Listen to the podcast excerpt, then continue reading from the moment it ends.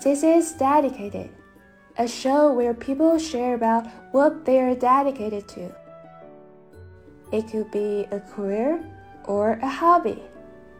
They will tell you why they're so into it or how they become so good at it. I'm your host, Lulu, and making these conversations happen is what I am dedicated to. You can also tell me what you are dedicated to. When the power pop band Material Issue was rocking out, Balin Schneider was just born. Yet, it's as if he was right there in the crowd at their concerts, experiencing every beat and melody firsthand. After he spent several years making a documentary about this band, what began as a short student project ended up a full-fledged feature film and something pivotal in his career. That was the moment he decided to do filmmaking for life and found his own production company with the same crew. Now he's not just a CEO, but also a journalism student at USC, wishing to tell even bigger stories after the study. Hi, uh, thanks for having me.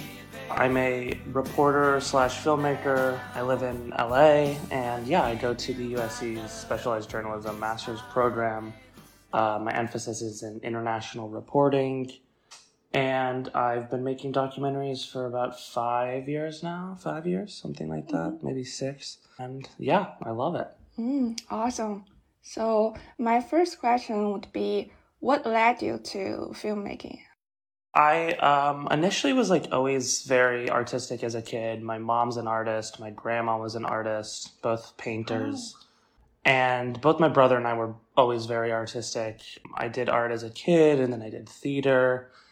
So I think as a profession, I knew I wanted to do something creative. Um, I love music as well. But I was kind of drawn to film, I think, from just some movies that like really inspired me when I was like a teenager. And initially, I kind of thought I was going to go into narrative filmmaking, but um, through making my first film, I really fell in love with documentary and then also in college, I uh, for my bachelor's degree, I got really into verite filmmaking and French cinema and those kind of things. Mm. So uh, you mentioned you love music, and your first film is about a band, right? Yeah, um, yeah. My first film is a feature. It's called Out of Time. It's on the band Material Issue, this kind of '90s Chicago outfit that were really kind of important in launching um, Chicago music as we know it. Stay tuned, because uh, we're Material Issue and we're going to be on this hour right here on uh, JB TV. I really was appealed to that story for, I guess, a variety of reasons. Yeah, it was my first film. It was super fun to make, super important to make for myself. I see. So, what inspired you to tell a story of a band that's out of time? What aspect of this band drew you in? Yeah, I mean, I think that aspect where like the band literally kind of got, I guess, screwed in the mainstream. Um, mm-hmm. I mean, they had like two songs that were really big in 1991, like were really going to be like the next big thing. But I think they were going against kind of a changing soundscape for the first time, which was like the identity of grunge was just, you know, taking over the mainstream. But like six or seven years later, you'd have a band like Green Day, who I think very similar, probably a little more mm-hmm. heavy than, than Material Issue. They would come out. So it was just like they just were like young at the wrong time. Like if they had five more years, I think they would have been the biggest band in the world because uh, the songwriting is there certainly so the kind of the idea, the moniker of Out of Time actually came from the reporter Jim DeRogatis, who's in the film. Um, you know, it just speaks to a, you know a couple things. Also, the lead singer um, tragically committed suicide. Kind of out of time had kind of this double meaning, but I mean, I mean, really, I think it it means that the band was kind of sandwiched between two two genres, pop of like the '60s, and then you know later on harder rock like Green Day. I see. Yeah, and I, I know originally this was like a eight minute student film, and then it grew into like feature length film. Uh, yeah, and that's quite a leap. So, what was the turning point where you realized this story needed like a broader canvas? you know, when I started making the film, I just was like interested in the topic, and it was just kind of my Mhm. buddies and I driving up from Kansas, where I went to college, um, and from, to um, Chicago, which was like a 10 hour drive. We just drive and we do a set of interviews. I think what was important about the story is it became very clear that like there was this really dedicated fan base that was going to support the film and really it's with that that the film got made and i think kind of also like helped launch my careers because like the band's fan base really it allowed us to make the film i mean like so many Mhm. people wanted to participate in the film so many people wanted to give resources to give archival material stuff like that so it just became i think pretty clear pretty quick that it was like really important story but also like it was it was going to be something we were able to do at like such a young age because I was 18 when I started making it. So it was like I had to learn everything as we went. And I think you can kind of tell that in the film. Like, it's like definitely an 18 year old making part of it, and then like a 23 year old making the rest of it. So, yeah, I mean, I think broadly, I think more people are starting to do stuff like that where, like, you know, sometimes when people are in college or, you know, they have this idea and they're like, okay, I have to make a feature film. But if you just like Mhm. start doing it, especially in documentary, if you just start making it, it'll like, you know, the more you just keep making it, the easier it'll get to make it into a bigger project. I think people tend to think a feature is this huge, scary thing and like, how can I make a feature in college? But it's like in reality, it's just a progressive um, thing. It just kind of happens. Yeah.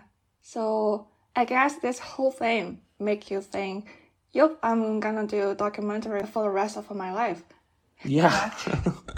yeah, I think yeah, that's kind of the uh it became kind of yeah, I think clear to me that I um I really like documentary and I think, you know, like obviously Mhm. that's what connected you and I today. And like I think I, I like the idea that, you know, you kind of live between two worlds. You live in filmmaking, but you also live in journalism and um I think that's really beneficial to, you know, the viewer and to the to the person who's who's watching your work or who's watching other people's work, that kind of thing. Mm-hmm. I see. So are are there any anecdotes during the filming process you want to share? I mean, like I I know you uh, have to interview a lot of people, so is it easy to approach them and uh, make them like talk all the thing you want you want to know? Yeah, I was just telling a young um, reporter friend of mine this actually, um, who's kind of Mhm. going out and doing uh, their first, uh, you know, print reporting trip actually. And I think the kind of the confusion when people start doing documentary or start reporting or start doing journalism is that like people don't want to talk to you. Like people actually like to talk to reporters or journalists, or they actually like to Mm. be in a film. I think the one thing that differs documentary from, let's say, podcast or like print journalism is, um, you know, podcast, it's like, oh, I can sit behind, I don't have to be on camera. People can't see me. Yeah. People get anxious being on camera, but I think largely people want to talk about their experiences. There were a couple Mhm. people where it took a lot of warming up. There were some people where it was like Mm. two minutes in, they were ready to talk. For instance, Jim's mom, uh, who's the lead singer of the band, uh, she's kind of Mhm. like the emotional catalyst of the film. She, we actually interviewed twice, and I think there's Mhm. like maybe a soundbite of hers that's like in the film for like two seconds, but from the first interview. But otherwise, we didn't use the 1st Mhm. interview at all.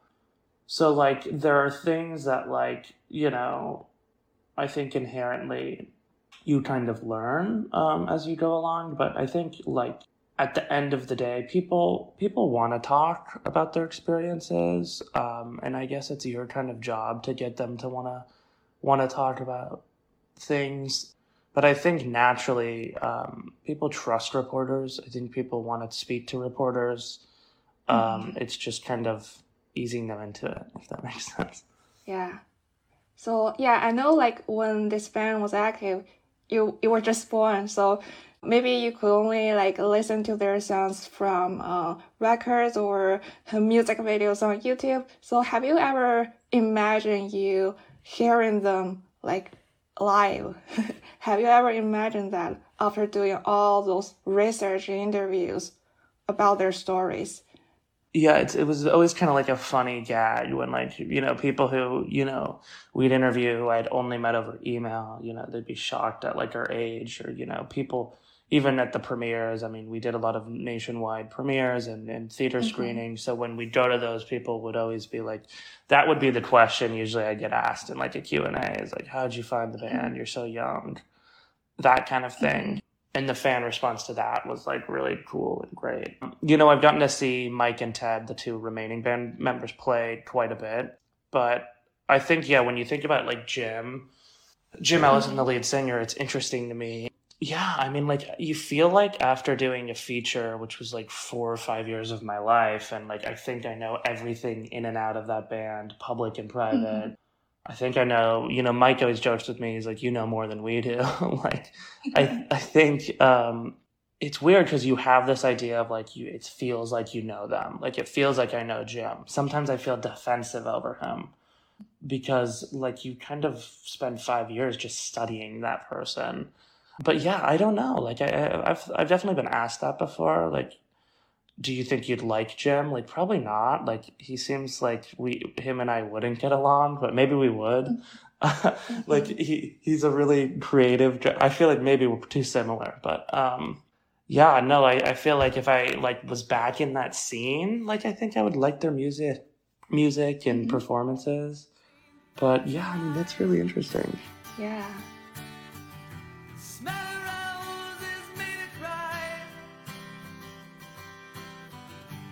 Yeah, so after this film, you founded your own production firm, right?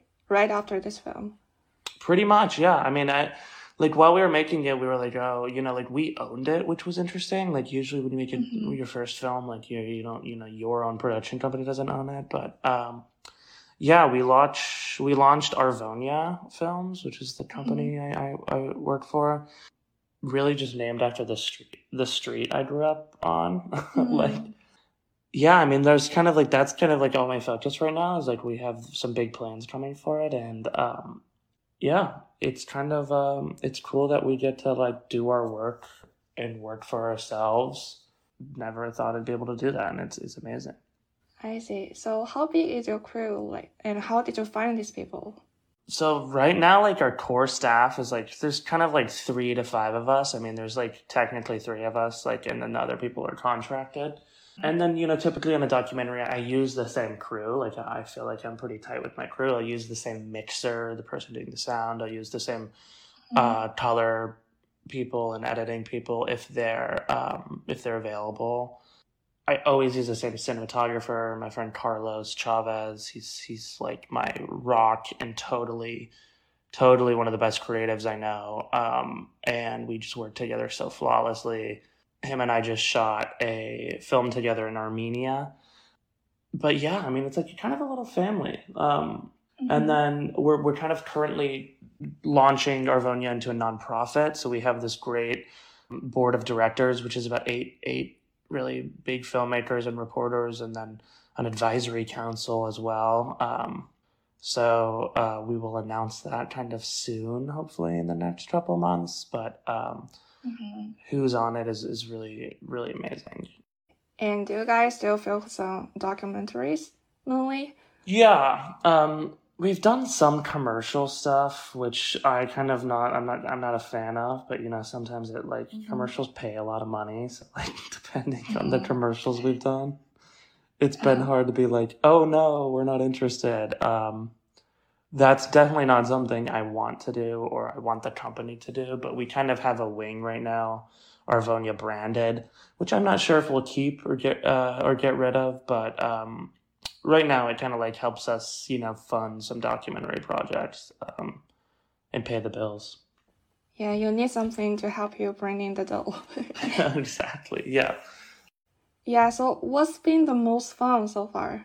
Oh, huh. I feel like I don't know. I really like working with you know my team, which is our CRO, our Chief Revenue Officer, is Wyatt Gill, and then our COO who kind of runs our Mhm. operations is, is my my dear friend Aiden McIntyre. Um, I really love working with those guys. Uh, Wyatt lives in Texas, and Aiden's in London. So it's kind of fun to like, you know, all kind of collaborate on the business side of things, like running a business. Like I never thought I'd be like a C- CEO. I don't know. We say like executive director because I think CEO sounds kind of douchey, but like um, I never thought I'd like do that. But like I actually quite like doing it. I also just love shooting. Like um, Carlos and I were, it was a two man crew, and we went to Armenia. And our subject of the film, uh, it was just like really fun to work on, and, and great people. We had some great associate producers, um, Margot and uh, Sona, and it was just really fun to kind of, you know, work on that film and and be in a new country. That stuff is Mhm. always like, I guess, the the best part. Yeah, and you mentioned there are a few upcoming projects. So what can we expect? Can you give us like a sneak peek for that? So we're working on this Armenia short film, which um, really we're almost done editing, Mhm. and I'm really excited about. Um, that should be it'll be out this year. I mean, maybe very soon, maybe in May, something like that. But I mean, I think it should be out before May, but we'll see. Yeah, I mean, it's really a labor of love. It has a great, amazing crew, uh, some great music by my friend Amanda, um, great editing from my friends Abby and Sam. You know, just like a really solid group of creative. And I'm really excited for people to see kind of like that collaborative nature of the film, but also it's just it's just like Mhm. really visually impactful, and the story is really great. And it's on this uh, teenage girl named Kanar she's just like so amazing and really inspirational. And then yeah, we got a couple other projects. One's one's kind of on Russian music, directed by my friend Paulina, and that should be out soonish. Also, we'll see. Both of Mhm. those are short films, so Yeah, can't wait to see that. So it seems there's already a lot going on in your company. So why did you decide to enroll in a journalism school? Yeah, I mean, I I think with the, kind of the program I'm at um, at USC, it's it's like you know you can be a new journalist or you can be completely like 30 years into your career. And I, you know, I worked in news when I was in college. I worked at a TV station, uh, and I think I did some really good work there that I'm proud of. I've always seen myself as a reporter and a filmmaker, filmmaker first, and then a reporter. And I think I really wanted to really hone in on stories that were important to me, which has always been like my interest in international affairs, the Middle East, you know, post Soviet states, kind of um, diaspora culture, stuff like that that I'm, I've Mhm. always been really interested in. And, and I think this Mhm. program's allowed me to kind of like really focus on that. Um, and then, you know, like work on some of the tools of the trade that I hadn't done in a while. But, you know, like it's nice because I feel so like accomplished in the program. I feel I feel Mm. like you know I can really focus on what I want to do because of you know my film background, but also my journalism background. So it's just kind of like really specializing in what I want to do, which I, I really really enjoy. Has your perspective on filmmaking shifted since you joined this program? Uh, yeah, I mean, a little bit. I think it always kind of changes when, like, a big life event changes. It certainly, you know, gets us to change stuff on the producing end. Like, how do you get money for each Mhm. film? I mean, like, that's always, like, the first thing is, like, is a project viable? Can you sell a project? Like, we, we can't make a project if we can't, if we can't make money on it. Which I don't mean, like, I think people also miss, always misinterpret that where it's like, do you, like, we're not making a ton of money. We just need to be able to make enough money to, like, pay what we spent on the film. It's less about, like, profitability and more about, like, you know, is this actually viable? Like, will it make back enough to pay our Mhm. investors and to pay our crew and stuff that we Mhm. front, which is usually like development fund and and operations and stuff. So I think like in the large perspective, you know, it definitely has made me v- love the reporting aspect more, like really hardcore focusing on the journalism and making that kind of the front of each project. But um, otherwise, like, no. But I don't know. I don't know. My perspective is always Mhm. changing. I see. So I assume you will make more hardcore documentaries after graduation, right? Yeah, like investigative reporting stuff. Yeah, that'd be great. Yeah. I always get like, I love investigative, um, but yeah, it takes a long time. Mm-hmm. Yeah, are you the only person doing documentaries in your program? No, there's actually a lot of really great um, filmmakers in our program. My one friend, Catherine Katia, um, I'm really excited to see what she comes up with. Yundi, uh, Kathy. And then there's like undergrads that we worked with. Uh, I just watched this cut of a film from my friend Caitlin. She's an undergrad, and it, it's really um, it's really cool to see the work and I guess the perspective of different people. And I think with our company, you know, like our plans to really build out, um, you know, build out an incubator program, which is something we're launching mm-hmm. this year that allows us to kind of support first time or newer filmmakers with with development mm. money and staff and resources. And you know, when I look at these people that are maybe new to filmmaking or um, that kind of thing, it, it really it it's so cool to be a part of that. But yeah, I mean, I'm I'm probably forgetting some people. Oh, my friend John Broadway is making a great film. You know, just like stuff like that, where it's like, um, I think there's going to be some really good doc projects coming out of our, our program. Um, and I'm, I'm super excited mm-hmm. to see them. Yeah. So is it difficult to balance between schoolwork and all this company thing? yeah, that is kind of funny. I feel like most of my professors know like I'm I work and I, I definitely prioritize work. Mm-hmm. Especially like I'm I'm in the middle of editing this Armenia thing with my friend Abby, so like you know, like that, uh, like sometimes I'm up really late. Like last night I was up really late. We mm-hmm. were figuring out this part of the, of the cut, which is kind of the end of the film. And mm-hmm. we really got it, but it was like midnight by the time we got it. And so, you know, sometimes I'll like, you know, like last weekend was the Grammys. So it was like, you know, you're busy partying, mm-hmm. you're, you're busy working, you know, so like I kind of, you know, pushed back school. You know, some people I'm in the program with, it's like their only thing is school because they're either straight out of college or you know they don't work and yeah i'm usually work first school 2nd mm-hmm. maybe not a good thing but yeah. yeah and how is your final project is it completely different from the armenia thing you were shooting no, yeah, I'm using that as my thesis for school. I might do some additional mm-hmm. reporting on it, but yeah, no, that's pretty much mm-hmm. my thesis something my company is producing, and then we're, I'm kind of using as my thesis. Um, yeah, I might do some additional writing or reporting on it as well.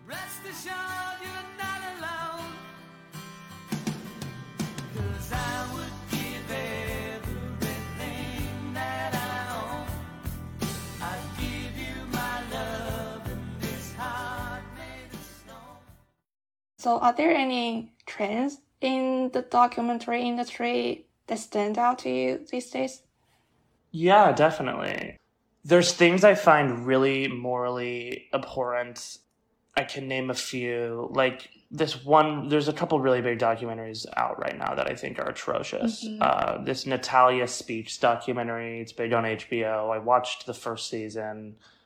You know, like I've heard rumors of them paying the subject, stuff like that, which is totally unethical. Even if you don't call yourself a reporter, you're doing documentary, so it's completely mm-hmm. unethical to pay a subject. One of the Fyre Festival documentaries did that. Uh, it was kind of famous for that, notorious or infamous, I should say. You know, there's like this whole Gypsy Rose thing happening, and I'm I'm not sure, but it seems like you know Lifetime is paying them to do mm-hmm. the documentary, and that's also just like once again not ethical. Like this trend of paying subjects because like you need it, you know? And mm-hmm. then there's like other things like, you know, like everything now that kind of sells to a streamer is like you need to have an A list executive producer, right? Like you need to have like name A-list celebrity executive producing your documentary to be able to sell it to a mm-hmm. streamer mm-hmm. or like they're not interested or like you know that's like 80% of the stuff they're interested in and that's just like stupid to me i also think overspending i think streamers overspend because like most of these people are just executives who have like no production experience and most of the production companies in the field, you know, like use it to pay their company's expenses and their insanely large food budgets, like stupid stuff like that. Like we're just wasting money.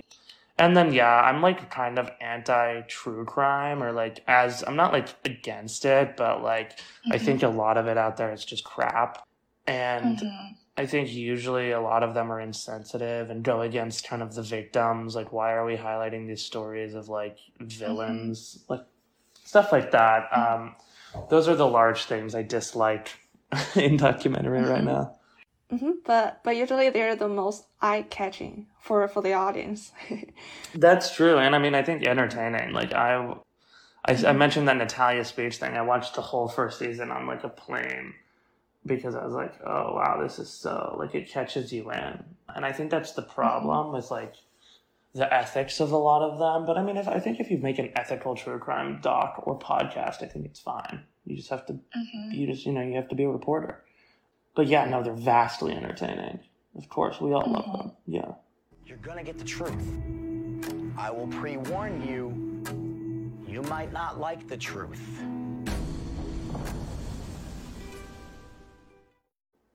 yeah, but have you watched any great documentaries recently?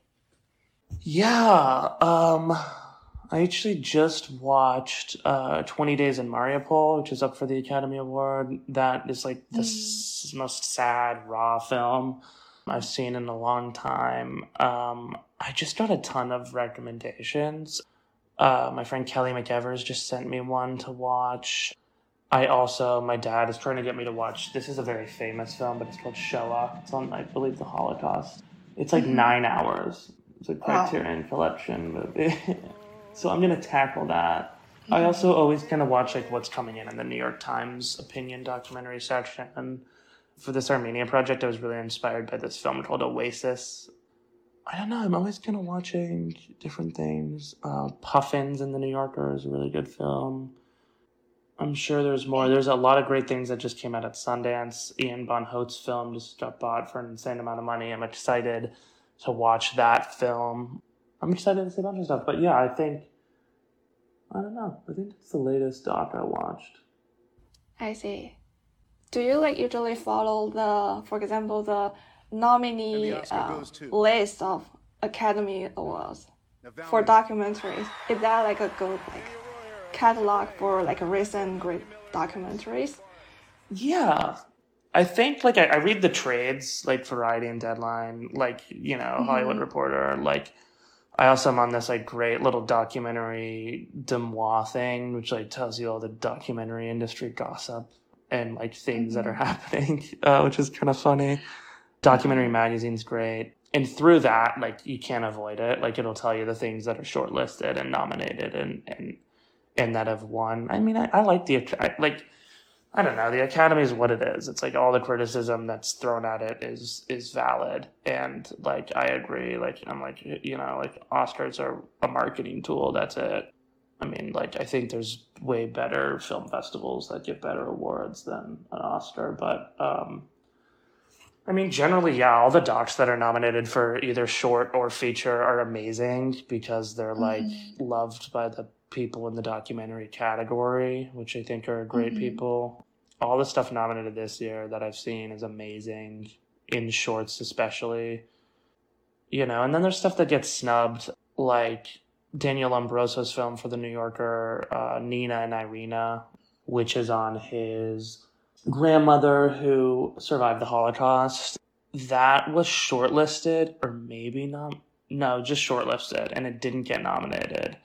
And I think that's kind of a shame. I mean, that was a really good film. So, like, I don't think that's always predicted, but like, predictive, but like, you can tell what's good from like the festival circuit and who's Yeah. buying what. Um, like, a good film will be bought or played somewhere. Yeah. Are there film festivals for documentaries only?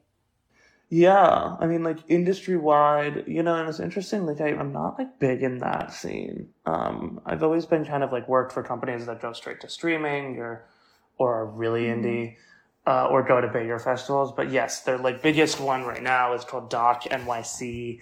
that's kind of the leader, I would say, in the doc market. There's hot docs. I mean, there's like tons of international and national festivals that are just dedicated to documentary. I mean, then like Sundance has a documentary competition. South by Southwest gets really high profile documentaries, um, which, you know, like are always really cool. My friend John Lulow's bringing Resonator, this great first time female filmmaker. Uh, I got to watch a cut of it. It's like an amazing, amazing music documentary, which like is so cool. And it's going to South by yeah, I mean, like, there's so many festivals now, which it's like, I even think a really crappy small film festival in the middle of nowhere is like cool. Like, it's people there to watch movies, which is fun.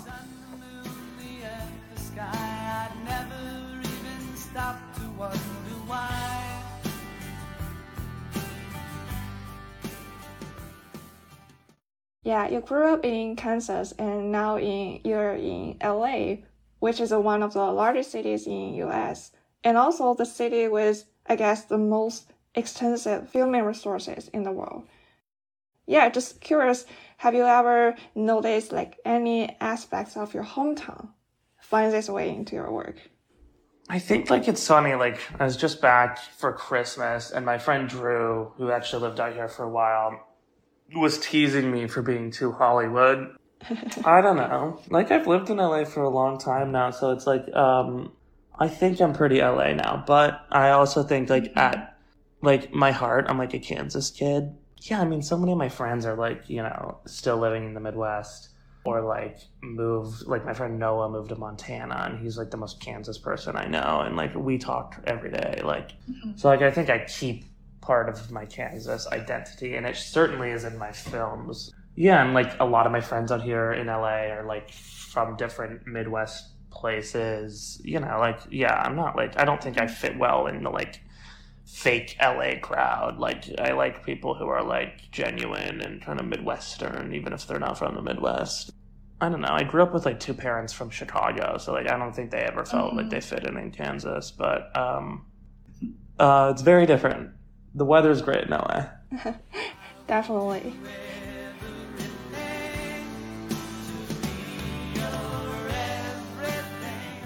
Yeah, so yeah, one last question. So I know filmmaking can be very stressful and so is running a company. You've got these deadlines and also and also I know as an artist you have this perpetual quest for perfection.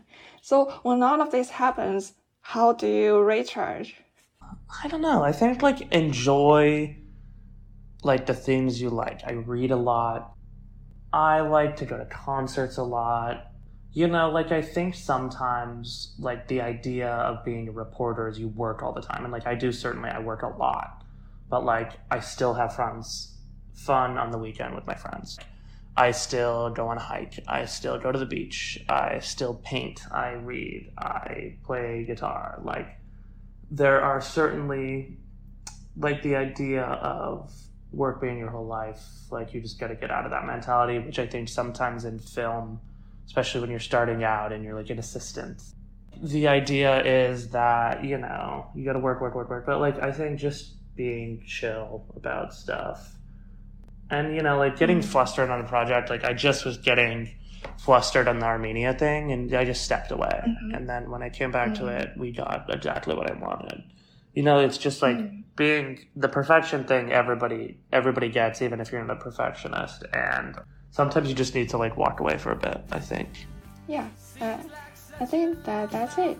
Thank you for your time and thank you for sharing your journey. I hope your final project goes well and all the upcoming project from Arvonia Films. thanks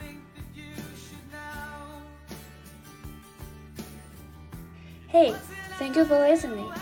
If you like our episodes, subscribe to Dedicated on Apple Podcasts, Spotify, or wherever you're listening right now. If you want to follow us on socials, find us at Dedicated FM on Twitter and Instagram. If you want to contact us, our email is dedicatedfm2022 at gmail.com. I hope you enjoy.